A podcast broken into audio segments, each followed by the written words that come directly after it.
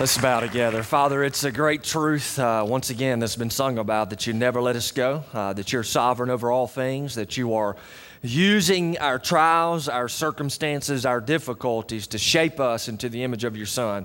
And God, just having some conversation already this morning with some people who are facing difficulty in their life, and particularly in their families. Uh, God, I thank you first that you have planted them and those families to be salt and light. And I would ask that by your grace, you would sustain them, enabling them to remain steadfast regardless of that which they uh, come into contact with, whether it be persecution or whatever the case is.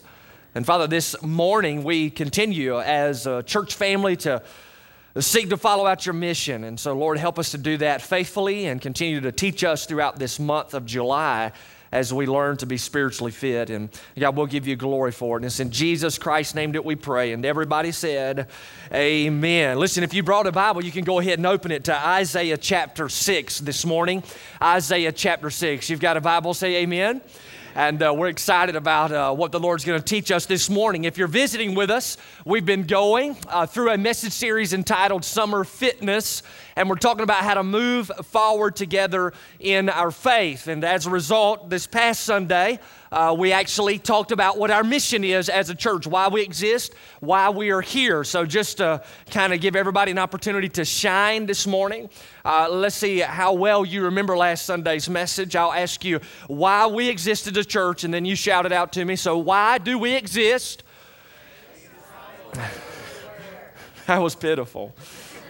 So let's pray and you're dismissed. I'm just kidding. We're we exist to make disciples everywhere. And then, as we looked at a disciple, we noted the heart of a disciple, the four chambers in the heart, and they are made up of those four words that you see on the wall behind me. It's the word worship, reach, grow, and serve. And then the entire context of our fellowship is designed to give you an opportunity to exercise the heart, so to speak, so that you have all four of these chambers pumping spiritual stamina in your life so you can be all that God has created you to be. Now, this past week, you were doing a devotional. We focused on the major chamber, which was worship. And if you have not got a devotional, I'd encourage you to get one whenever you leave because this week we'll discuss reach and you'll have an opportunity to read through those and, and grow alongside of us. But this morning, we focus our attention on the first chamber of the spiritually healthy heart, and that is the chamber of worship. Now, whenever we think of worship, really what we would know is that worship is our proper response to God. And then our corporate gatherings together at Concord, they are designed for you to have an opportunity to experience worship. Now, we see this all throughout the Old Testament as well as the New Testament where we are invited to come and worship the Lord.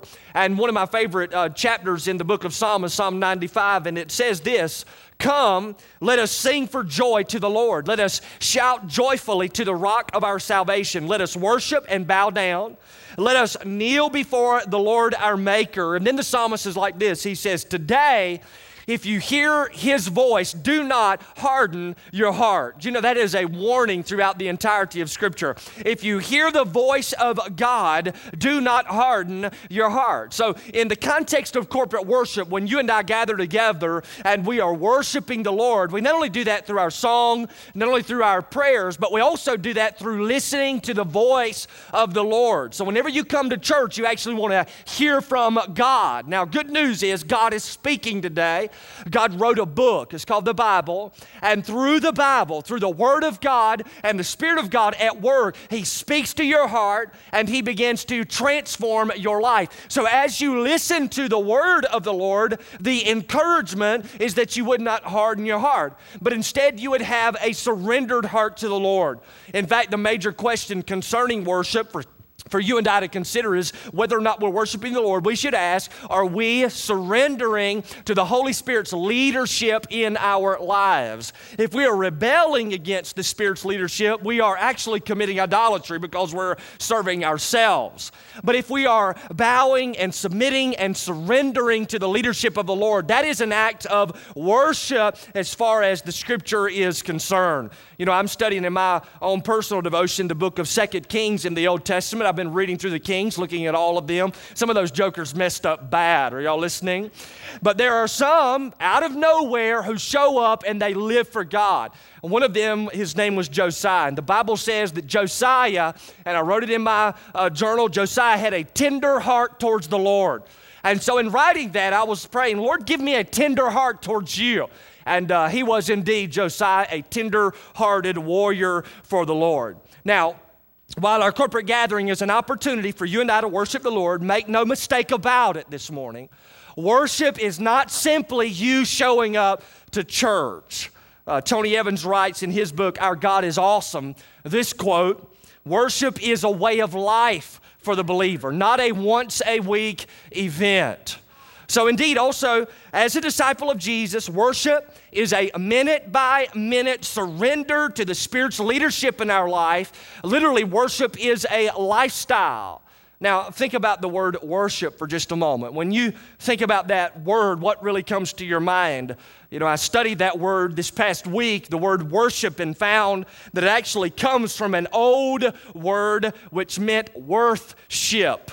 And so it speaks of the idea of literally giving or ascribing to someone worth. And really, that's what worship is. So, in my study, I noted that worship was simply an encounter with the living and holy God through which we exalt His greatness. It is showing the fact that He is worthy with our lifestyles, and we live in such a way that we honor Him. You know, worship is both an attitude, it's also an action which exalts the worthiness of the Lord. Now, most of the time in the Old Testament, when you read the word worship in your Bible, it literally speaks directly of the activity of bowing down before the Lord. And then the majority of times when you read the word worship in the New Testament, it means the exact same thing. In fact, from the Greek context, it speaks of laying yourself down prostrate before the Lord. So it is a face down, lay on the mat before God.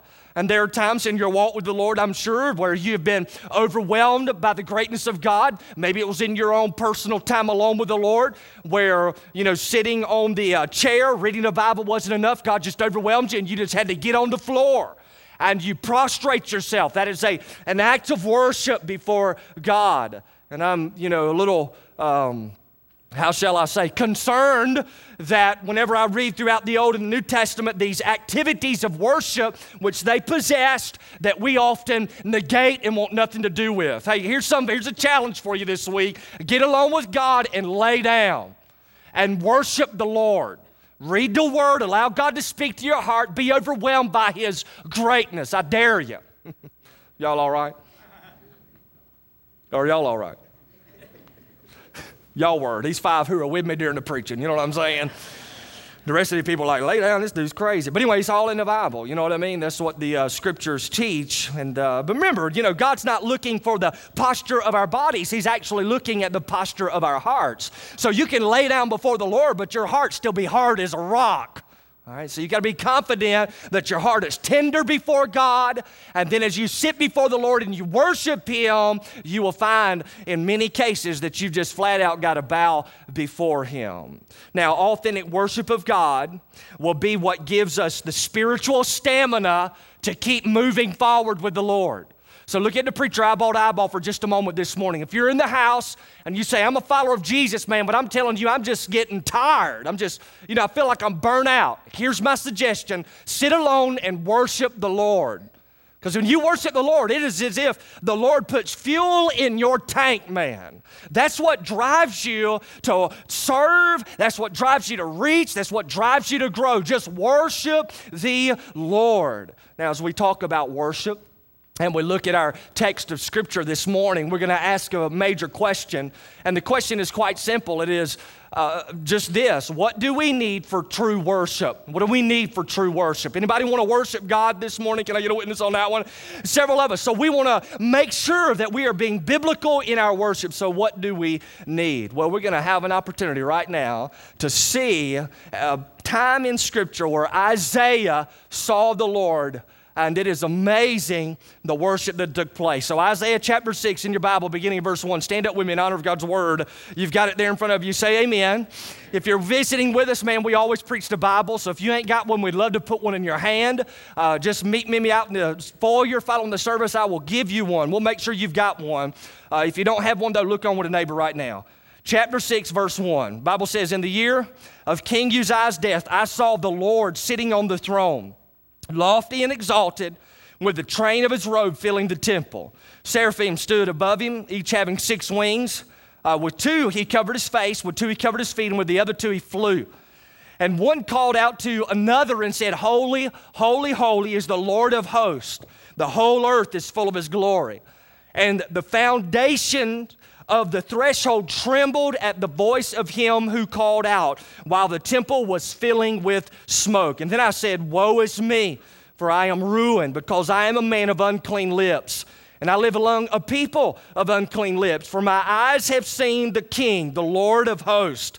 And then one of the seraphim flew to me and had a burning coal in his hand, which he had taken from the altar with tongs, and he touched my mouth with it and said, Behold, this has touched your lips, and your iniquity is taken away, and your sin is forgiven.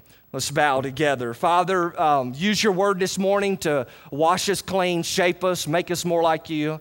And Father, I pray in the name of Jesus Christ, you would bring the weight of this truth to our hearts of what we're reading today. This is an awesome text, and God, innate within me, I can't, you know, bear witness to how glorious this event was. So I'm trusting and counting on you to make that reality known to each one of our hearts this morning as we've gathered together to worship you, not only in song and in prayer, but also listening to your voice. So speak now, for your servants are listening. God, we want to have tender hearts towards you. We want to be obedient to you. So do that in our lives, and we'll give you glory for it. And it's in Jesus' name that we pray. And everybody said, Amen. So, what do we need for true worship? Couple of things I want to share with you this morning very quickly. First of all, we need a correct view of God. We need a correct view of God. You know, there's an individual, I believe it's A.W. Tozer, who says, Whatever comes to your mind when you think about God is the most important thing about you.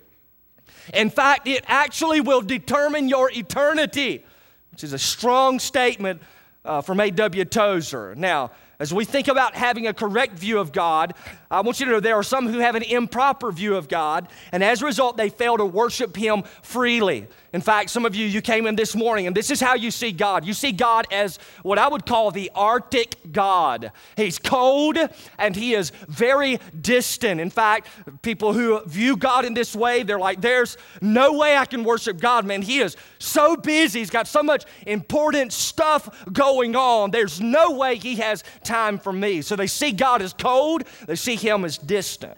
And then there are those who see the Lord as a moody God. In fact, some of you came to church this morning and you view God as moody. You're shocked that the ceiling didn't cave in when you walked in.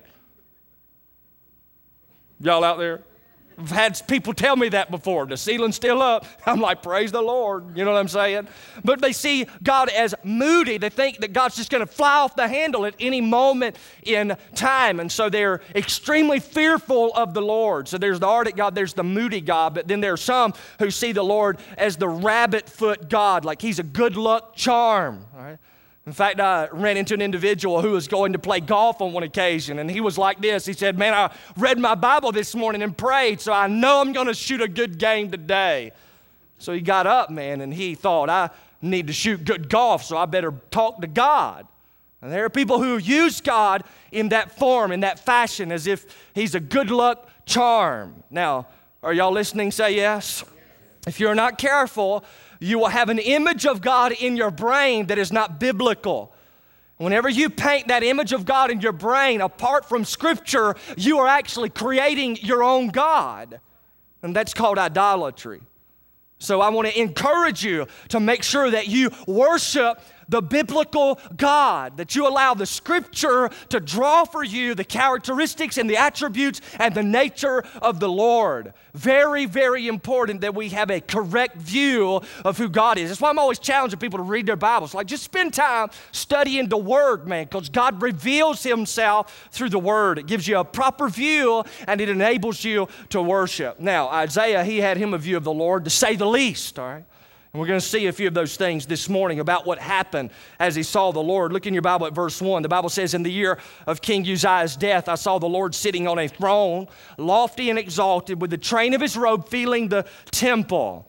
Now, King Uzziah was a great king of Judah, one of those good kings, but he died. And as a result, there was uncertainty in the land of Judah. They were fearful because they weren't sure who the new king was going to be. So they're all walking around in town. They're like, who's the new king going to be? What's his governing ability going to be like? What is life going to be like with this new king? So they're extremely frightened about the future.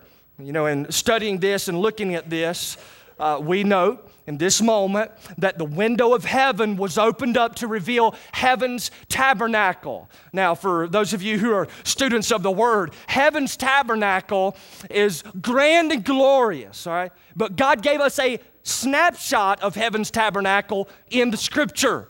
The snapshot is in the earthly tabernacle, which God called Israel to build. And so he built this earthly tabernacle with all of its furniture arranged, with its holy place, with its holy of holies, with its ark of the covenant. All of this was drawn to a T from the Lord's mouth to the people of Israel because this was a picture, a snapshot, a preview of what heaven's true tabernacle looks like. So here we are now Isaiah with this opportunity to see into heaven's tabernacle, not the earthly tabernacle, but heaven's tabernacle. And what a sight he saw. He saw the Lord seated on the throne. You know, one commentator notes it like this there might have been confusion and unrest on earth about the new king coming, but there is perfect peace in heaven because the Lord is seated in majestic power and glory. Uh, great news for you, regardless of who the President of the United States of America is, the Lord is seated on the throne in majesty and glory. So don't you get all unrest and uneasy about what's going to happen in the future, man. The Lord is seated on the throne, all right? He is sovereign over all things. So he gives us peace. And the Bible says here that the Lord, uh, literally, it means master. Y'all still with me? I'm enjoying preaching this morning. I don't know about y'all. But the word master, literally speaking, uh, is seated on the throne of the heavenly tabernacle, and the Lord was highly exalted, the Bible says. Uh, it means he's elevated way up high, and his presence completely filled the temple of heaven. What an awesome picture. And then notice verse 2. This is where it gets pretty awesome, too. Seraphim stood above him, each having six wings, and two he covered his face, and two he covered his feet, and with two he flew. So seraphim were angels uh, which had six wings. They hovered before the presence of the Lord. Now, think about this because this is an awesome picture. Remember in the Old Testament tabernacle, you had the holy place where all the priests could hang out and go, but then you had the Holy of Holies where only the high priest could enter because that was the place that they believed God rested, and God did indeed. And there was the Ark of the Covenant in there. But as they put that Ark of the Covenant together, they put a mercy seat on top, and then over that mercy seat, looking straight down, were angels who were created out of absolute gold laid over that. Why did the Lord tell them to do that? Because that that is a snapshot of heaven. So now we're looking into heaven's tabernacle where the Lord is seated and there are angels who are hovering over him in worship. And what I love about this is that Bible says that they had wings, two of them they covered their face, two they covered their feet, two they flew. A lot of uh, speculation into what's going on with those wings and why they're covering up. Uh, bottom line is they are not taking any glory from the Lord. That's the reason that they're covering up, all right? Because God alone deserves all of the worship and praise. These angels did not want to sneak in and steal any worship, steal any glory. So they're hiding, but they're still doing something awesome. They are worshiping the Lord 24 7, these angels. And right now, 24 7, as I'm preaching, there are angels in heaven who are worshiping at the Lord's throne in heaven's tabernacle. As you and I worship together and we sing about how great God is, listen, we are joining heaven's song. They are singing. That's what they do. And when we worship together, it's not like the Lord says, Oh, finally somebody's singing. No, no, no. We are joining in harmony with the angels of glory. An awesome picture that is. So we worship the Lord. Look at verse 3. The Bible says, One called out to another and said, Holy, holy, holy uh, is the Lord of hosts. The earth is filled with his glory. Now, the scriptures, they say it three times holy, holy, holy. It's a reference to the Trinity, the tri-unity, the triune God, God in three persons. God the Father is holy, God the Son is holy, God the Spirit is holy. And the word holy, it literally means distinctly other. But it speaks emphatically about the fact that the Lord is without sin. He is the epitome of perfection. There's no one like the Lord. Holy, the Bible says, is the Lord of hosts. And the word host literally means the angel armies. Did y'all hear that say yes? That's what host means, angel armies. So whenever it says the Lord of hosts, he's saying he is master over the angel armies. Listen, angels aren't little babies floating up in heaven on a cloud playing a little cherubim. Y'all listening? Angels are mighty warriors of the Lord. It's awesome. So he's master over the angel armies. The angel said, The whole earth is full of his glory. And here we're reminded that the entire earth is shouting to the glory of God. The created order of the universe shouts the weight of his existence. So all of creation shouts that there is indeed a creator. So whenever you are driving along and you see the winds rustle through the trees and the leaves begin to clap to one another, know this they are clapping to the glory of God. All of creation shouts to the glory of God. Romans 1 and 20 says it like this Since the creation of the world, his invisible attributes, his eternal power and divine nature have been clearly seen I love that. Clearly seen, being understood through what has been made. So, that which has been made by the Lord declares his attributes, who he is, how great he is. So, you think about the universe for about two minutes, man, and it will blow your face off how big it is.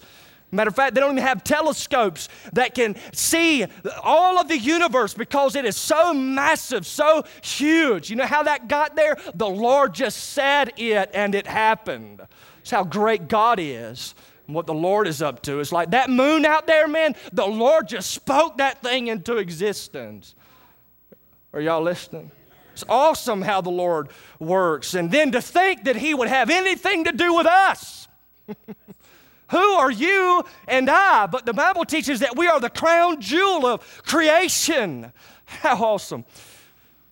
The Lord does those things. Look at verse 4. The foundation of the thresholds trembled at the voice of him who called out while the temple was filling with smoke. And this is a reference, I believe, to the voice of the Lord who speaks. And it's awesome here how it talks about it trembling the very foundations of the tabernacle in heaven. You've been through a thunderstorm before. And by the way, how many of you would love to have a thunderstorm real soon, right? Let's bring on some rain, man. It is dry out here. Just hoping I get a witness or something on that. You know what I'm saying? Bring the rain. I mean, it's like 180 degrees outside. You know what I mean? But a thunderstorm comes, and I've been through them before, and the thunder comes, and it is loud in the sky, but you've been in it too, where you've sat in the house, and the thunderstorm came, and it rattled the walls and the window panes. Have you experienced that before? That is very small in comparison to the thunderous voice of the Lord in glory. He speaks, and the foundations, they rattle. An awesome picture of the might of the Lord. The Bible says the temple's filling with smoke. It's a reference to his presence, that he is there everywhere. Isaiah was given this divine privilege to see the Lord clearly. But here's the question, and here is the question. Who is Isaiah looking at? Because whenever I began to read this, I'm like, he's looking at the Lord, he's looking at the Father. But then I found a verse of scripture in John's gospel, John 12 and 41. The Bible says these things Isaiah said because he saw his glory, and Isaiah spoke of Jesus. So, who in the world is Isaiah looking at in Isaiah chapter 6 in the Old Testament? He is looking at the pre incarnate Jesus Christ. Who he's looking at. What an awesome picture that is. Pre incarnate just means pre flesh. Before he came, listen, Jesus is God the Son. He has always existed. He's not a created being, he is a part of the triunity. So he existed before he ever came in a manger at Bethlehem. Are y'all listening? But he humbled himself and he came, this master of angel armies who is continually worshiped by the angels. In humility, he came to the earth. Why did come? So he could show you and I who God is and what God is like. So it's like, hey man, are you hungry? Got no satisfaction in life? The Lord says, hey, I am the bread of life. He who comes to me will never hunger. And then it's like, hey, you, you are walking in darkness. Jesus says, I'm the light of the world, man. You come to me, you will never walk in darkness again. Are you looking for God? Jesus says, I'm the gate. I'm the way, the truth, and the life. No man comes to God the Father but through me. You come to me and you will be saved. What the scriptures teach. And the Lord, it's like, hey, you looking for leadership and direction? Jesus says, I'm the good shepherd. You looking for eternal life? Jesus says, I'm the resurrection and the life. He who believes in me shall live even if he dies. You looking for a source of strength? Jesus comes and says, I am the vine, the true vine. Just abide in me. So, Jesus, hey, he is not cold and distant.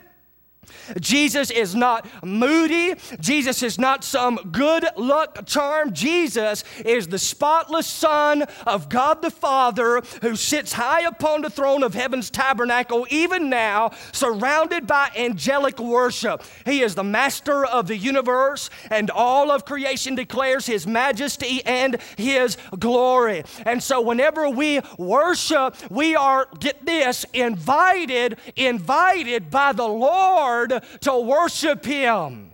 He invites us. That's the God we serve. That's the biblical God, inviting us, not pushing us away, not trying to get rid of us, not trying to even make us feel guilty. God is drawing us near that He can cleanse us, that He can free us, that we can worship and see Him. That's what the Lord does. What an awesome God we serve this morning. So we're invited to worship the Lord, you know. And then there's a second truth. Not only should we have a correct view of God, but secondly, we must be transparent before Him. Transparent before Him. You got your Bible, uh, look at verse 5. Uh, then I said, Woe is me! I am ruined because I am a man of unclean lips. I live among a people of unclean lips, for my eyes have seen the King, the Lord of hosts. So Isaiah was immediately overwhelmed by his own sin after seeing the King of Kings and the Lord of Lords. So he's like, Woe is me. It's a term which means that he is silenced. It, gives the idea of dread falling deeply upon his shoulders. Then he says, I'm ruined. It speaks of being undone, destroyed, or pulled apart. That's how he felt when he saw the Lord. And then he states his sin. He's like, My lips are unclean. So, literally speaks to the fact that Isaiah had a mouth which spoke evil. So, he was involved in unwholesome talk. His lips were unclean. And that was only a depiction of the fact that his heart was unclean. Jesus says in Matthew 12 and 24, out of the heart, the mouth speaks. Want to know about a person's heart? Listen to what they talk about. It's out of the heart the mouth speaks. And he's like, Man, my lips are unclean. And Isaiah's heart just was not pure. And he goes further. He's like, uh, learning this truth in this scripture, and you and I are to worship God, then we must keep short accounts with Him. Short accounts. By this, I mean we must not allow a sin to take up residence in our lives and begin to manage us as believers. You know, the scripture says in Romans 6 don't let sin reign in your mortal body so that you obey its lust and desires. So the enemy entices you, tries to get you to succumb to a, a, certain sin, which often becomes a habit, which you surrender to over and over and over again. And you know when that is in your life because it hinders your worship. So you come to God's house corporately here at Concord, and you're like, man, I, these, some of these people are just worshiping the Lord. I just, I don't feel free to do that. Listen, is there something in your life that you're hanging on to? And here's the deal I think it was Adrian Rogers who said it that your life is like a hundred acre field, and the devil will talk you into selling only one acre. But the problem is, whenever you sell it, the devil chooses the middle of the field.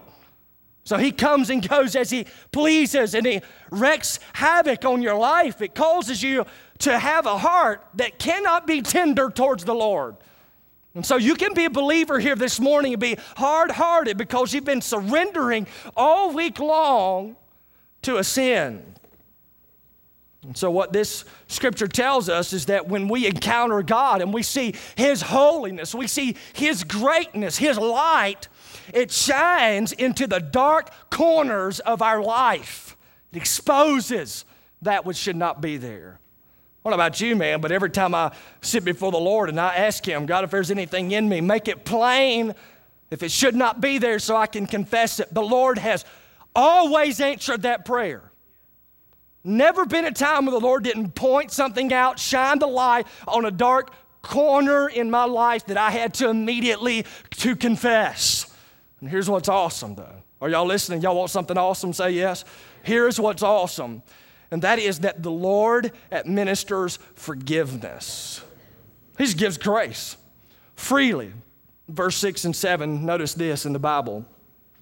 One of the seraphim flew to me with a burning coal in his hand, which he had taken from the altar with tongs. He touched my mouth with it and said, Behold, this has touched your lips, and your iniquity is taken away, and your sin is forgiven. So Isaiah simply confessed his sin, and he was quick to uh, or God was quick to forgive him. 1 John 1 and 9 says, If we confess our sin, he's faithful and just to forgive our sins and to cleanse us from all unrighteousness. So, what is the challenge to genuine, authentic worship? It's very simple. Don't allow some sin to fester and hang out in the heart of your life. Confess that mess. Bring it before the Lord, and He will cleanse you. And the Bible says He cleanses you of all unrighteousness. So, stuff you don't even know about, He's washing. Y'all out there? That's pretty cool stuff, ain't it? Hey, you know, David in the Old Testament committed a great sin before God. He had committed adultery. And finally, the Lord spoke directly to him through a prophet named Nathan and said, You have sinned. And he was so broken over his sin. In Psalm 51, it writes out to us what he prayed. And in that prayer, he asked that the Lord would cleanse him. When we read it in the English, it doesn't have as much punch to it as the Hebrew does.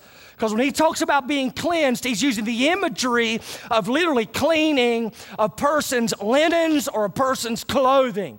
And how did they do that in that day? They would stretch it out on the ground and pull it as far out as they possibly could, stretching it. They would take launder soap and they would wipe it down on that particular fabric. They would jump on it, beat on it, push it, scrub it, twist it, everything they possibly could do. Then they'd wash it with water completely so that when they pulled it up, it was clean. So whenever David says, Lord, I have sinned against you, cleanse me imagery that comes to my mind is that he is down before the Lord, prostrate on his face. He's like, Lord, cleanse me like we clean out linen. So he's praying that God would just press on him, uh, put it on him, stretch him out, uh, put the blood of the Lord upon his life cleansing him, washing him. And the Bible says when we do this, we are made whiter than snow. So look at the preacher eyeball to eyeball. Some of you are followers of Jesus this morning. You've come to God's house, but you have been dirty this week. And so whenever 33 miles is leading in worship, there's not a song coming from your heart. Why is that? Because there's not been a song all week. You've been submitting to some sin. You got dirty out there walking in the world. Are y'all listening? Say yes. The Lord washes dirty feet. So all you got to do is prop them up and say, Lord, I confess this sin. I agree with you that it's wrong, and right now I'm turning from it. And as a believer, I want nothing in between me and you and our relationship. Not that I'm going to lose my salvation, Lord, because I know the Bible doesn't teach that, but I do know that I'm going to lose the opportunity to worship you with my whole heart. So wash me clean. I'll lay out before you if I got to. Just wrinkle it all out with the blood of Christ so that I might stand before you pure and holy cleansed. Hey, you know how different worship would be if we all came having met with the Lord before we got here?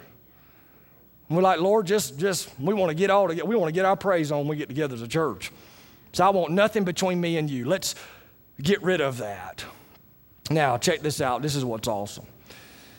you know, we got to have a correct view of God. Uh, then we also need to have short accounts with the Lord. But what is awesome about the Lord is that we are granted the opportunity to come into His presence, not based upon anything we do. We are not good enough, but based entirely and solely upon the finished work of Christ at Calvary.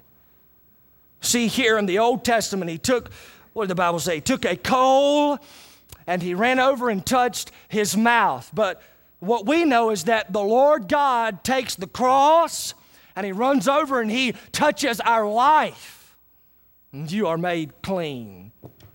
Jesus died on the cross for you, he was buried, he was resurrected. And as we come together this morning to celebrate communion, which means fellowship with God, the only reason we can fellowship with God is because Jesus paved the way. So he ushers us into the presence of the Lord that we might surrender to him. Just, I mean, be overwhelmed with his glory and join the angels and just flat out say, Holy, holy, holy is the Lord God Almighty. The whole earth is full of his glory. Now, here's the deal. Are y'all listening? Say, yeah. Look at me eyeball to eyeball. I'm going to come out here in your face for just a second. Like this. Is this good? Uh, communion. This is what we're fixing to do. We take the bread, we take the juice. It's a reminder of the body of Jesus, it's a reminder of his blood. Sacrifice he made. Look at me eyeball to eyeball. I ain't playing. Look at me. If you're a follower of Jesus, we invite you to take the communion. If you have yet to follow Jesus Christ, do not take the communion. Don't eat the bread, don't drink the juice if you are not a follower of Christ. And I'm telling you that because I want to help you. Because if you're not careful, the Bible teaches you'll drink judgment to yourself. So if you don't know Jesus, don't take it, man. But if you're here this morning, you're like, well, I don't know Jesus, but I flat out want to know him now. I've heard some preaching, some singing. I want to know this God. You can know him. So you've got to repent of your sin, the Bible says, and trust that Jesus' death, burial, and resurrection is sufficient to pay for your sin. Turning from your old life, trusting Jesus. If you make that decision right now in your seat, you can take it. But if you don't know Jesus, man, don't take it. I'm just warning you. Y'all all right? So let's bow our heads together. Father, speak to hearts now in the name of Jesus Christ. Look, your heads are bowed, your eyes are closed. If you're here today and you say, Levi, I don't know Jesus, but I want to know him, then I want to encourage you right where you are. If you want to know the Lord who created you, man, here's your opportunity. The Bible says, turn from your sin and place your trust in him believing Jesus died on the cross for your sin, was resurrected. He paid your penalty on the cross. Some of you need to make that decision today. You need to step over the line. You need to make a choice to follow Christ. So I'd encourage you right there where you are. If you want to do that, just pray something like this in your heart as I pray out loud. Just say, God, I know that I'm a sinner and that I need to be saved. So this morning I'm turning from my sin and placing my trust in you. Thank you for sending Jesus to die on a cross for me. Thank you for getting him up from the dead. Now help me to live a life set aside for his namesake and for his glory. Your head bowed, your eyes closed. If you're in the building, you say, Hey, Levi, that's my prayer, man. I just pray with you. I just made a decision to follow Jesus. Then I want you to know I want to be praying for you. Uh, now we're going to prepare our hearts to take the Lord's Supper. So, right now, believers, those of you who know Christ personally, you got anything that needs to be confessed? Hey, get to confessing it.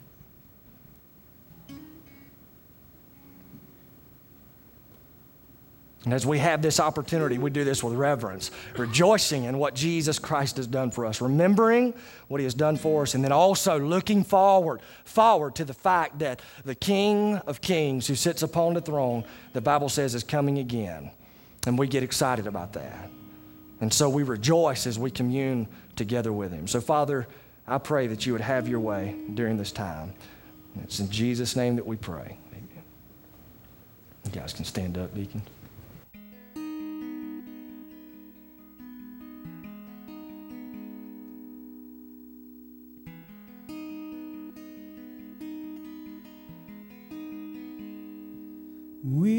Belong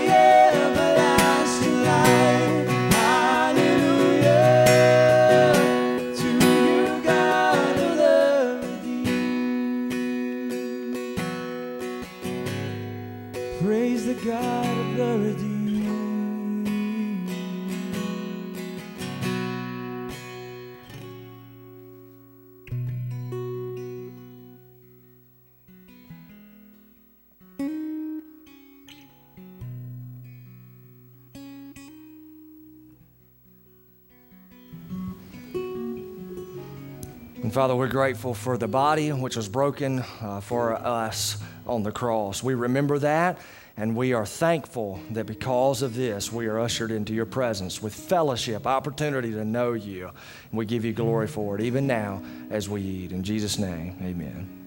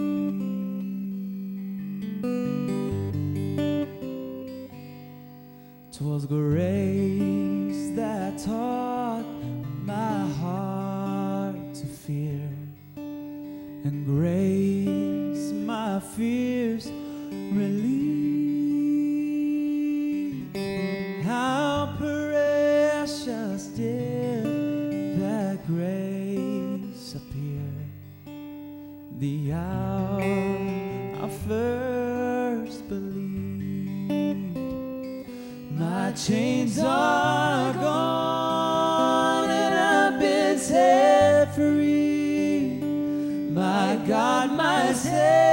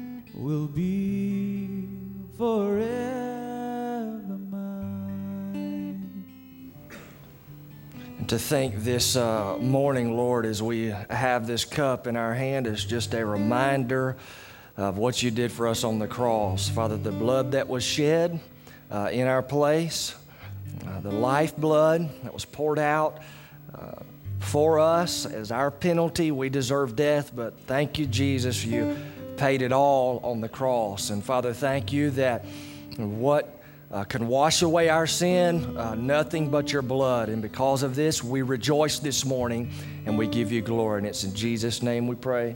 Amen. I'm going to invite you to stand to your feet. As he's playing, I'd like you guys to sing that same song, Amazing Grace, if you don't mind.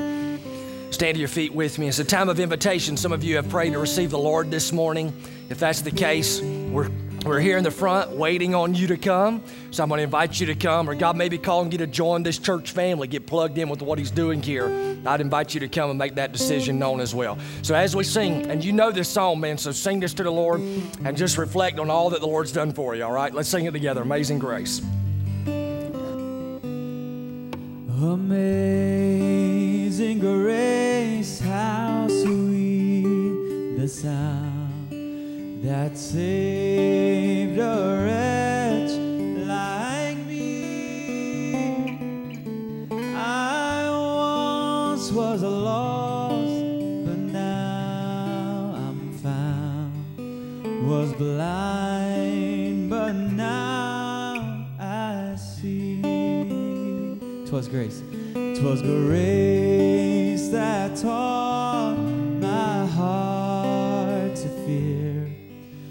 and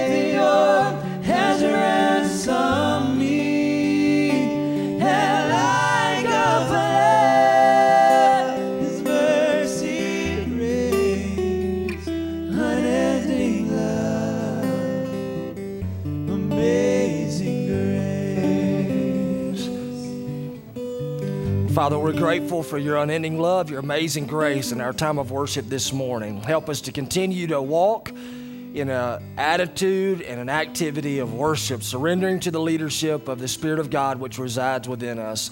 And we'll give you glory for it in Jesus' name. Amen. You be seated for just a moment.